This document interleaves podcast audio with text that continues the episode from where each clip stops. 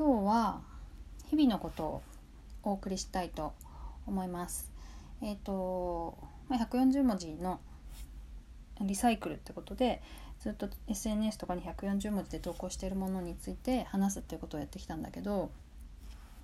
うんとまあちょっと更新がね滞っちゃってたりとかあと実はまあ昔のことを振り返らなくても話したいこと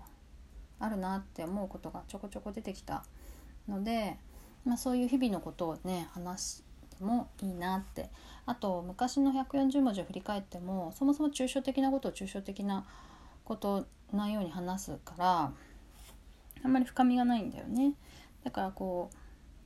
今やっぱ起きてることを話すっていう、えま、コーナーみたいな、まあ、140文字も振り返り振り返る回もあって日々のことを話す回もあるっていう感じにしようかなと思ってでまあとりあえず試しにやってみましょうと。でね何のことを話すかっていうと私今写経をしてるんだよね。写経ってもお経をこう写すんじゃなくって小説？好きな小説を写す。でそれまあ手手書きで写すわけではなくあのパソコンでタイプする。っていうのをやってみてまあ何がいいかなと思ってたんだけどうんとまあその書き写すことで何を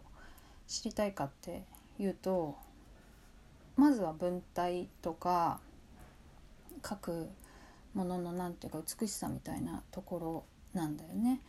でえっとまあ読んでて心地いいもの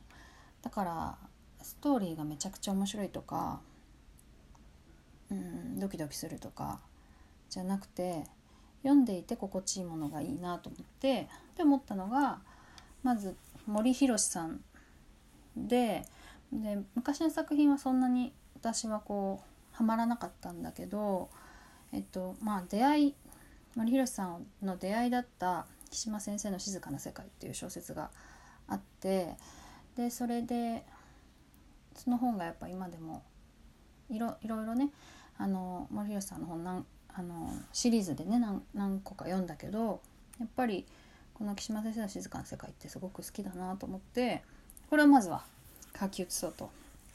思ってます。でねやっぱすごい時間かかるからいつまでかかできるか分かんないけどこれが終わったら小川陽子さんをやりたいなと。小川陽子さんはやっぱりどの作品を読んでも、うんとまあ、面白いストーリー的にね面白い面白くないとかはいろいろあるかもしれないけどそのやっぱ読んでる時の心地よさっていうともうだなんかダントツなんだよね。まあ村上春樹さんとかいるけどね、まあ、そういうあのあの方も本当に特殊だったりもするからえっと、まあ、小川陽子さんを次はやろうかなと思っていますと。で分かったことまあまだ森博さん冒頭ぐらいしかやってないんだけどえっとやっぱりね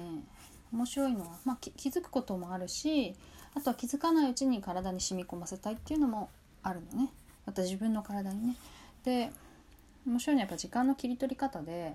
えっと、あらすじは時系列でガーッと言えるんだけど小説の場合って、まあ、舞台のようにどこかに舞台を1個パンと据えますと。でそこで時間で時が流れているんだけどその中で過去を振り返ってそういえば自分はこうだったあの人はこうだったって振り返ったりとかそのでも一本道の時間っていう一本道の中でね時間じゃないかその文字っていう一本道の中で時間を行ったり来たり伸ばしたり縮んだりするんだけど例えば会話を一個一個追いかけてる時っていうのは多分一番こう、うんとえー、伸ばしてる時 時間を伸ばしてる時で、えうんと彼彼彼はこうだったとかちょっと説明を加えるような時って時間がギュッと短縮されていてこうより抽象的でよりこう概概概要を話すっていうか感じになっていると思うんだけどそれをねどっちにするかって書く時いつも迷うのね。うんとこの人は優しい人だっていう時に優しいエピソードをエピソードとしてこう振り返るのかそれとも、えー、そのエピソードをそこにいる舞台でそれを見せるものとして、えー、会話とかをね通してあの伝えるのかそれともまあなんだろうね逆に、えっと、本当に直接的な言葉で、まあ、優しいってことは伝えなくても彼はこういうところがあるみたいな風にちょろっと言うのかっていろいろこう時間を本当に伸び縮みできて時間というか情報量をあの伸び縮みさせることができて小説って。だそのねどれぐらいでやるのかっていうのをいつも迷っててあと舞台をどこに据えて過去に戻るのか未来から今を見るのかとかそういうのも結構悩むんだよね私は。自分で書こうと思った時に。だからそういうのをもっと自然にできたらいいなっていうのが結構あるかな。うん、で、えー、その写経をしてあここれぐらいなのねとか結構そストーリーって進むようでそのつまり舞台の上でストーリーって進むようで進まなくて回想が今のところ多いなとかねそういうふうに思って結構面白いななんて思っております。えー、写経についてはそんな感じでいいかな。うん、また気づいたことがあったらねこれで話せたらいいなと思っています。以上終わりにしたいと思います。さよなら。